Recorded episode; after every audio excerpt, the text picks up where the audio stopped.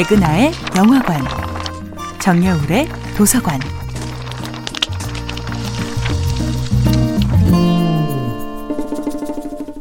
안녕하세요. 여러분과 아름답고 풍요로운 책 이야기를 나누고 있는 작가 정여울입니다. 이번 주에 만나보고 있는 작품은 테네시 윌리엄스의 욕망이라는 이름의 전차입니다. 블랑시는 끊임없이 빼앗기기만 합니다.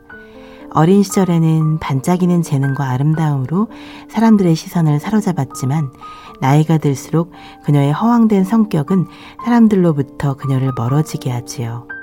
현실 감각이 부족한 블랑시는 일을 해서 돈을 벌 생각은 전혀 하지 않습니다. 자신의 미모를 활용하여 결혼 상대를 구하려고 했던 것이지요. 하지만 새로운 애인 미치가 그녀의 성격에 실증을 내며 떠나버리자 블랑시는 당황합니다. 사랑받을 수 있는 능력마저 잃는다면 자신에게 남겨진 미래는 없는 것처럼 느껴졌던 것입니다. 성수수자였던 남편의 극단적 선택과 가문의 몰락, 그 이후 기댈 곳이 없어 방황하던 블랑시는 낯선 남자들의 호의에 의지해 살아왔습니다. 그리고 마지막 은신처로 선택한 동생의 집은 그녀의 몰락을 완성하는 비극의 공간이 되고 맙니다. 블랑시의 최후는 참혹합니다. 미치에게 블랑시의 과거사를 모두 폭로해버린 제부 스탠리. 미치는 그녀에게서 등을 돌립니다. 공황 상태에 빠진 블랑시를 스탠리가 겁탈합니다. 결국 그녀의 마지막 자존감마저 철저히 무너져 내리고 맙니다.